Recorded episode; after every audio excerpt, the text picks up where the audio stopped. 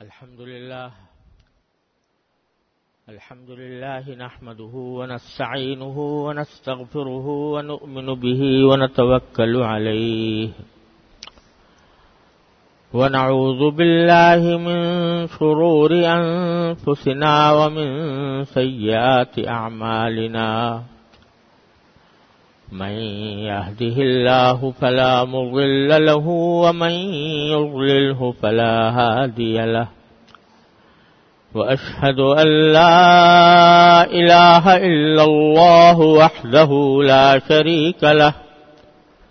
وأشهد أن سيدنا وسندنا ونبينا ومولانا محمدا عبده ورسوله. صلى الله تعالى عليه وعلى آله وأصحابه وبارك وسلم تسليما كثيرا. أما بعد فأعوذ بالله من الشيطان الرجيم. بسم الله الرحمن الرحيم. إن الذين آمنوا وعملوا الصالحات أولئك هم خير البرية جزاؤهم عند ربهم جنات عدن تجري من تحتها الأنهار تجري من تحتها الأنهار خالدين فيها أبداً رضي الله عنهم ورضوا عنه. ذلك لمن خشي ربه. آمنت بالله صدق الله مولانا العظيم وصدق رسوله النبي الكريم ونحن على ذلك من الشاهدين والشاكرين والحمد لله رب العالمين. بزرگان محترم اور برادران عزیز، یہ سورہ بینہ کی آیات ہیں جو میں نے آپ کے سامنے تلاوت کی ہیں۔ اور اس سورت کی تشریح کا بیان پچھلے چند جمعوں سے چل رہا ہے۔ اور ابتدائی آیات کی کچھ مختصر تشریح پچھلے تین چار بیانات میں گزر چکی ہے۔ خلاصہ اس کا یہ تھا کہ حضور نبی کریم سرور عالم صلی اللہ علیہ وسلم کی دنیا میں تشریف آوری کا مقصد اللہ تبارک و تعالی نے اس صورت میں یہ بیان فرمایا کہ آپ تمام دنیا کے سامنے ایک روشن دلیل لے کر آ جائیں۔ ایک روشن دلیل بن کر آ جائیں۔ جب وہ روشن دلیل آ گئی تو انسانوں کے دو گروہ ہو گئے۔ ایک گروہ وہ تھا جس نے اس روشن دلیل کو تسلیم کیا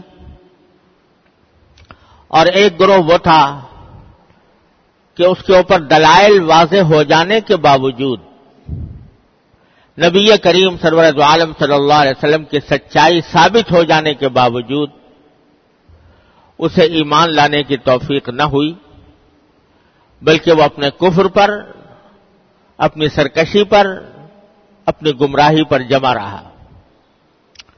اس کا ذکر پچھلی آیت میں تھا، جس کا بیان پچھلے جمعہ میں ہوا۔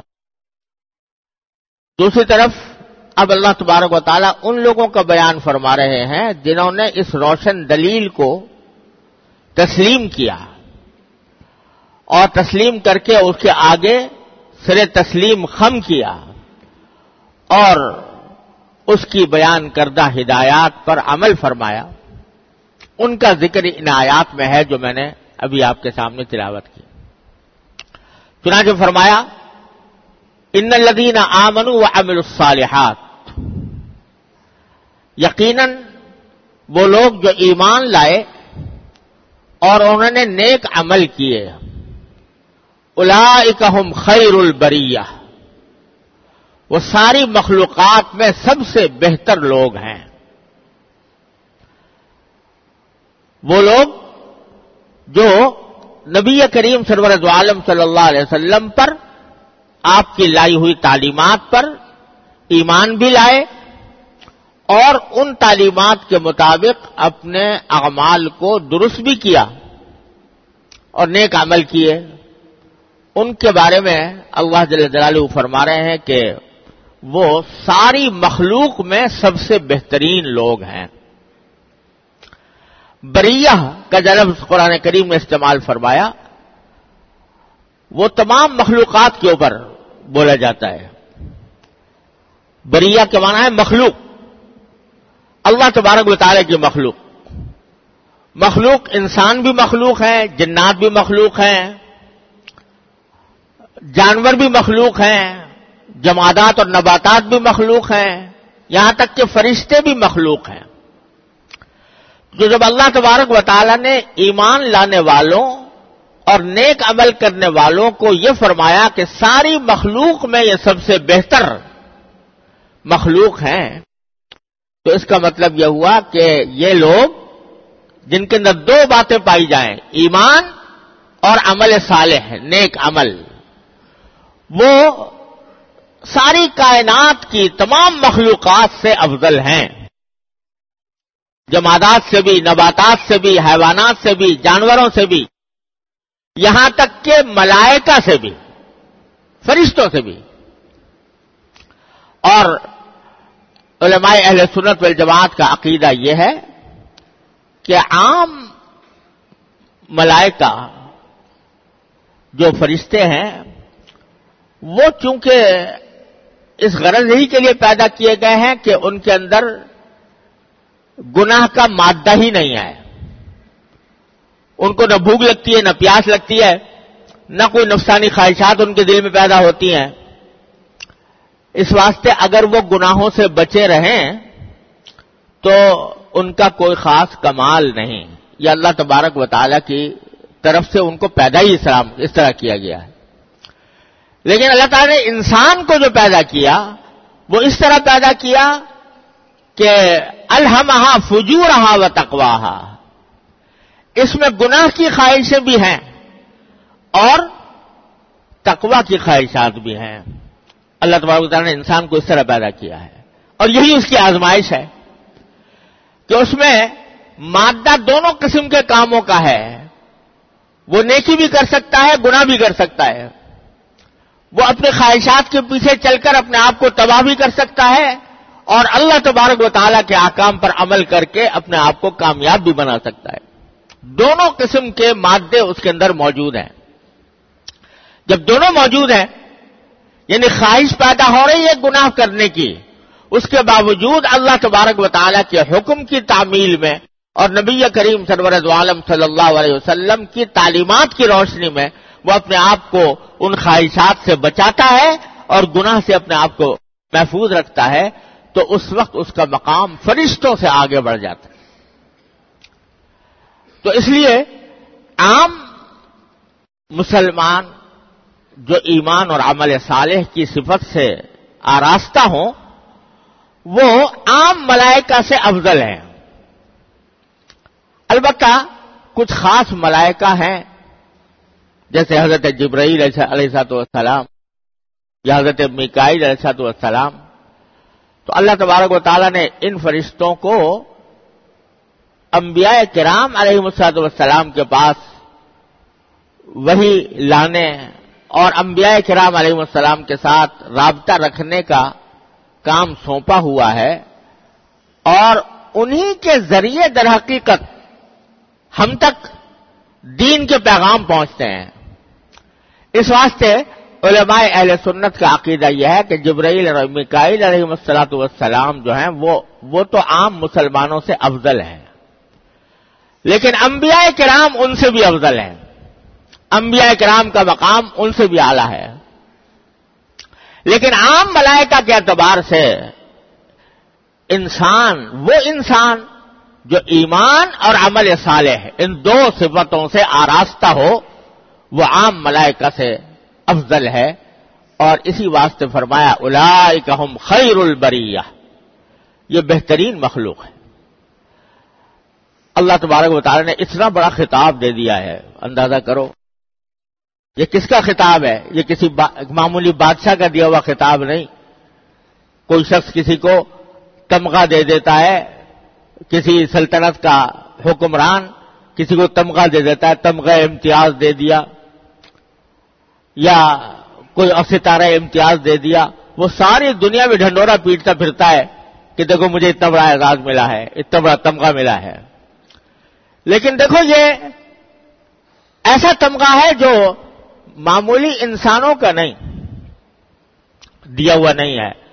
معمولی انسانوں کا دیا ہوا تمغہ فرض کروں یا پاکستان میں اگر کسی کو یہاں کی حکومت تمغہ امتیاز دے دے، تو ٹھیک ہے، وہ تمغہ اس کا مل گیا، اس کو ایک نام ہو گیا۔ ملک سے باہر جا کر کسی اور دنیا میں جا کر اگر وہ دکھائے گا مجھے تمغہ امتیاز ملا ہوا ہے، تو لوگ اس کی کوئی خاص قدر بھی نہیں کریں گے۔ خود مجھے اردن کی حکومت نے ایسا ایک تمغہ دیا، دے کر ایک تمغے کی شکل میں ایک چیز دے دی، وہ رکھ لی گئی۔ لیکن دوسرے ملک میں اگر لے کر جاؤ، اس کی کوئی قدر و قیمت نہیں۔ تو انسانوں کے دیے ہوئے تمغے اور انسانوں کے دیے ہوئے اعزاز، وہ محدود علاقے کے اندر ہی کچھ تھوڑی بہت انسان کی نیک نامی کر دیتے ہیں، لیکن اس کے بعد اس کی کوئی حقیقت نہیں۔ اس سے نہ انسان کو کوئی فائدہ حاصل ہوتا ہے، نہ کوئی اور منفعت حاصل کر سکتا ہے۔ لیکن یہ اتنا بڑا تمغہ دیا جا رہا ہے احکم الحاکمین کی طرف سے، جو پوری کائنات کا خالق ہے۔ وہ کہتے ہیں، ہم تمہیں تمغہ دیتے ہیں خیر البریہ ہونے کا۔ تمام کائنات کی مخلوق میں سب سے بہتر ہونے کا تم کو تمغہ دیتے ہیں۔ بس دو باتیں ہیں، وہ کر لو۔ تو تم اس تمغے کے حقدار ہو۔ ایک ایمان اور ایک عمل صالح نیک عمل۔ یہ دو کام کر لیے تو تم سب اس تمغے کے حقدار ہو اور آخرت میں جب پہنچو گے تب اس تمغے کی قدر و قیمت معلوم ہوگی۔ آج دنیا کے اندر، دنیا کی زندگی میں تمہیں اس کی قدر و قیمت کا احساس نہیں ہے، لیکن جس دن یہ آنکھیں بند ہوں گی اور قبر میں پہنچو گے عالم آخرت سامنے آئے گا تو اس وقت پتہ چلے گا کہ اس تمغے کی کیا قدر و قیمت ہے۔ حقیقت تو یہ ہے کہ اس تمغے کی پوری تفصیلات اور اس کے فوائد کی تفصیل یہاں ہماری پوری طرح سمجھ میں آ ہی نہیں سکتی۔ لیکن اگلی آیتوں میں اللہ تبارک و تعالیٰ نے تھوڑا سا اشارہ کر دیا۔ کہ اس تمغے کے نتیجے میں کیا فائدہ ملے گا تمہیں؟ تو فرمایا کہ جزا ہوں اندر ابہم جنات عدن۔ ایسے لوگوں کا سلا ان کے پروردگار کے پاس کس صورت میں ہوگا؟ جنات و عدن۔ ایسی، ایسے باغات میں جو ہمیشہ رہنے والے ہیں۔ جنات و عدن۔ جنات جمع ہے جنہ کی جنہ عربی زبان میں کہتے ہیں باغ کو جنت جس کو ہم جنت بولتے ہیں اصل لفظی معنی اس کے باغ کے ہیں لیکن قرآن کریم کہتا ہے جنات بہت سے باغ لیکن جب ہم باغ کا لفظ بولیں اس دنیا میں تو دنیا میں جو باغ ہم نے دیکھے ہیں انہی کا تصور ذہن میں آتا ہے وہ باغ کیسے ہوتے ہیں؟ کہ آج بڑے سرسبد و شاداب ہے، دنیا میں ان کی شہرت ہے، لیکن چند سالوں کے بعد جب حالات پلٹا کھائیں، تو وہی باغ جھاڑ جھنکار میں تبدیل ہو جاتے ہیں۔ نہ جانے کتنے باغ ان آنکھوں نے ایسے دیکھے ہیں، جو اپنے زمانے میں ان باغوں کا حال یہ تھا کہ دنیا بھر سے لوگ دیکھنے کے لیے آیا کرتے تھے اور دنیا کے عجوبوں میں شمار ہوتے تھے۔ آج جا کر دیکھو تو وہاں پر ببول کے کانٹے اگے ہوئے ہیں، جھاڑ جھنکار کھڑے ہوئے ہیں اور ویران، سنسان، غیر آباد پڑے ہوئے ہیں۔ شالامار باغ دیکھو لاہور کا، کسی زمانے میں کیا اس کی رونق تھی؟ اور کیا اس کا شہرا تھا؟ لیکن اب دیکھو کیا بن گیا۔ اور اب اس کا دنیا کے کسی دنیا کے کسی قابل ذکر باغ میں شمار بھی نہیں۔ تو دنیا کے جتنے باغ ہیں، چھوٹے ہوں یا بڑے ہوں، وہ کچھ نہ کچھ عرصے کے بعد اپنے بہار دکھانے کے بعد فنا ہو جاتے ہیں، ختم ہو جاتے ہیں۔ لیکن قرآن کریم فرماتا ہے، وہ باغات جو ایمان اور عمل صالح کرنے والوں کا سلا ہے، وہ کیا ہے؟ جنات و عدن۔ وہ ہمیشہ ہمیشہ رہنے والے باغات ہیں۔ وہ سدا بہار ہیں۔ ان کو کبھی خزاں نہیں آتی۔ وہ کبھی جھاڑ جنکار میں تبدیل نہیں ہوتے۔ وہ ہر آن، ہر لمحے وہ زندہ ہیں، پائندہ ہیں، تابندہ ہیں، سرسبز ہیں، شاداب ہیں۔ اور سرسبز و شاداب ہونا ہی نہیں، بلکہ سورہ بقرہ میں اللہ تبارک و تعالی نے فرمایا، ایک بات فرمائیے جس سے معلوم ہوتا ہے کہ ان باغات کے اندر بھی نو بنو ترقی ہوتی رہے گی۔ یعنی یہاں تو یہ ہے نا کہ اگر فرض کرو ایک بہت شاندار باغ ہے، اور بہت شاندار اس کے اندر پھل لگے ہوئے ہیں، بہترین پھول لگے ہوئے ہیں۔ آپ سال بھر دس، دو سال، تین سال، چار سال اس میں رہیں تو اس کے بعد پھر آپ کی نگاہ بھر جائے گی۔ اس میں کوئی پھر لطف جو پہلے آیا کرتا تھا، وہ آنا ختم ہو جائے گا۔ لیکن وہاں کے باغات، جنت کے باغات جو ہے وہ کیسے ہیں کہ ہر آن ان کے اندر، ہر آن ان کے اندر ترقی ہو رہی ہے۔ چنانچہ سورہ بقرہ میں فرماتے ہیں بار تعالیٰ کہ کل لما رزقو من سمرت من رزقن قالو حاض الذي رزقنا من قبل وہ اتو بھی متشابہ کہ جب جنت والوں کو پھل پیش کیے جائیں گے تو اس کو دیکھ کر وہ یہ سمجھیں گے کہیں گے کہ یہ تو وہی پھل ہے جو ہمیں پہلے بھی دیا گیا تھا یعنی دیکھنے میں وہ ایک جیسا لگے گا لیکن حقیقت کے اعتبار سے اپنے ذائقے کے اعتبار سے، اپنی لذت اور حلاوت کے اعتبار سے وہ پہلے سے کہیں زیادہ بہتر ہوگا۔ یہ اللہ تعالیٰ نے فرمایا سورہ بقرہ میں، جس سے معلوم ہوتا ہے کہ وہاں کی جو لذتیں اور نعمتیں ہیں، وہ ایک حالت پر قائم نہیں رہیں گی، جس سے آدمی کا دل سیر ہو جائے، بلکہ اس کے اندر ترقی ہوتی رہے گی۔ تو جنات و عدن وہ ہمیشہ رہنے والے باغات ہوں۔ کبھی ان کو خزاں نہیں آئے گی، کبھی وہ مرجھائیں گے نہیں۔ اور پھر فرمایا، تجری من تحت انہار اور ان باغات کے نیچے نہریں بہتی ہوں گی، دریا بہتے ہوں گے۔ آپ اندازہ کریں کہ باغ ہے سرسب و شاداب ہے، خوبصورت ہے، پھل پھول لگے ہوئے ہیں، درخت ہیں۔ اور ایسی جگہ ہے کہ وہاں سے نیچے دریا بہ رہے ہیں۔ دریا بھی دنیا والے دریا نہیں، کہ جس میں آر کباڑ بھی بہتا رہتا ہے، بلکہ وہ جنت کے باغ، جنت کے دریا۔ انہارم میں ماہن غیر آسن۔ ایسے پانی کے دریا جو کبھی ان کے اندر تغیر پیدا نہیں ہوگا اور کبھی ان کے اندر کوئی خرابی نہیں آئے گی۔ وہ ہر آن ہر لمحے تر و تازہ ہوں گے۔ وہ بہرے اس میں وہ جنتیں عطا فرمائی جائیں گی۔ ایمان والوں کو اور عمل سارے والوں کو۔ اور پھر فرمایا کہ اس دنیا میں آپ کتنا ہی عالیشان گھر بنا لو، کتنا ہی عالیشان جگہ پر رہائش اختیار کر لو، باغات ہوں دریا ہوں پہاڑ ہوں بہترین منظر ہو۔ لیکن یہ کھٹکا ہر انسان کو لگا رہتا ہے کہ بھائی چند دن کے بعد یہ چھوڑنا ہی پڑے گا۔ چند دن کے بعد چھوڑنا ہی پڑے گا۔ جوانی میں بڑے مزے لے رہے ہیں، لیکن بڑھاپا آ گیا تو مزہ ختم۔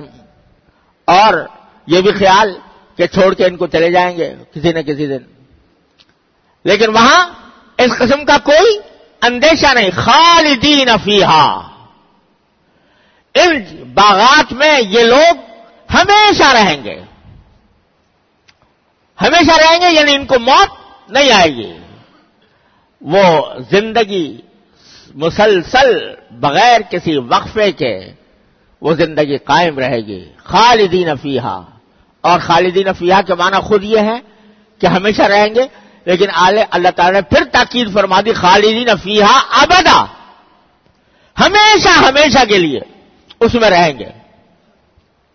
نہ اس میں انسان بوڑھا ہوگا، نہ بیماری آئے گی، نہ کوئی پریشانی لائق ہوگی، اور نہ وہاں سے نکلنے کا کوئی اندیشہ ہوگا۔ خالدین افیحا اس ابدا، ہمیشہ ہمیشہ اس ان باغات کے اندر رہیں گے۔ یہ جنتیں ہیں؟ اور پھر فرمایا، رضی اللہ عنہم ورضو عنہ۔ اور اس سب سے آگے بڑھ کر جو انعام ہے، ایسا انعام جس کو ہم تصور نہیں کر سکتے، اس کی گہرائی کا، اس کی گیرائی کا، اس کی وسعت کا۔ وہ فرمایا کہ رضی اللہ عنہم ورضو عنہ، جب بندے جنت میں چلے جائیں گے تو یہ صورت ہوگی کہ اللہ ان سے راضی ہو گیا۔ اللہ ان سے راضی ہو گیا۔ اور کبھی اس بات کا کوئی احتمال نہیں کہ کسی وقت اللہ تعالیٰ ناراض ہو جائے۔ رضی اللہ عنہم، اللہ تعالیٰ ان سے راضی وہ رضو عنہ، اور یہ اللہ تعالی سے راضی۔ اس سے بڑی نعمت آپ سوچو، کیا ہو سکتی ہے کہ اگر کسی شخص کے دل میں ایمان ہے ذرہ برابر بھی، تو اس کے دل میں یہ کھٹکا رہتا ہے کہ بھائی میرا کوئی عمل اللہ تعالیٰ کی ناراضگی کا سبب نہ بن جائے۔ فرمایا یہ کھٹکا وہاں دور ہو جائے گا۔ اللہ تعالیٰ اپنی رضا کا اعلان فرما دیں گے۔ اعلان عام۔ جتنے اہل جنت ہیں، ان سب سے اللہ راضی ہے۔ کبھی ناراض نہیں ہوگا تم پر۔ کبھی تمہاری تمہاری کسی بات کو اللہ تبارک و تعالیٰ اپنے ناراضی کا سبب قرار نہیں دے گا۔ جو چاہو کرو گے اور اللہ تعالیٰ راضی ہے گا۔ وہ رضو اور سارے بندے اللہ سے راضی ہو جائیں گے کہ اللہ جو کچھ آپ نے ہمیں دے دیا، بس اتنا عظیم ہے کہ اس میں ہماری ناگواری کا کوئی احتمال ہی نہیں۔ یہ انعام ہے، یہ تمغہ ہے۔ تمغے کا، وہ تمغہ جو خیر البریہ کا تمغہ دیا گیا تھا اس کے انعامات اور اس کے فوائد یہ ہیں جو اللہ تعالی نے ان آیات میں بیان فرمائے، لیکن آخر میں ایک جملہ فرما دیا جو در حقیقت ہم سب کی توجہ کا طالب ہے اور جو در حقیقت کنجی ہے اس جنت کے انعامات کی۔ وہ کنجی بتا دی کہ ایمان اور عمل صالح والی صفتوں کو اگر حاصل کرنا ہے تو اس کا راستہ بتا دیا کہ ذالک لمن خشی ربہ۔ یہ صفت اور یہ انعام اس کو ملے گی جس کے دل میں اپنے پروردگار کا کی خشیت ہو۔ یعنی پروردگار کی کے سامنے پیش ہونے کا احساس ہو اور یہ روب ہو کہ مجھے ایک دن اپنے پروردگار کے سامنے پیش ہونا ہے۔ جب یہ بات ہوتی ہے تو یہی انسان کو عمل صالح پر آمادہ کرتی ہے اور یہی درخت جنت کی کنجی ہوتی ہے۔ یہ ہے خلاصہ اس آیت کے، ان آیات کا، کے مطلب کا۔ اب وقت چونکہ ختم ہو چکا ہے، اس لیے اس کی مزید تفصیل اس وقت بیان کرنا ممکن نہیں ہے۔ اللہ نے توفیق دی تو آئندہ بیانات میں یہ جنتوں کے سلسلے میں جو بات اللہ تعالیٰ نے ارشاد فرمائی ہے وہ، اور پھر آخر میں جنت کی جو کنجی بیان فرمائی ہے وہ اور اس کو حاصل کرنے کے طریقے کے بارے میں انشاءاللہ کچھ عرض کروں گا۔ وہ آخر الحمد للہ رب العالمین۔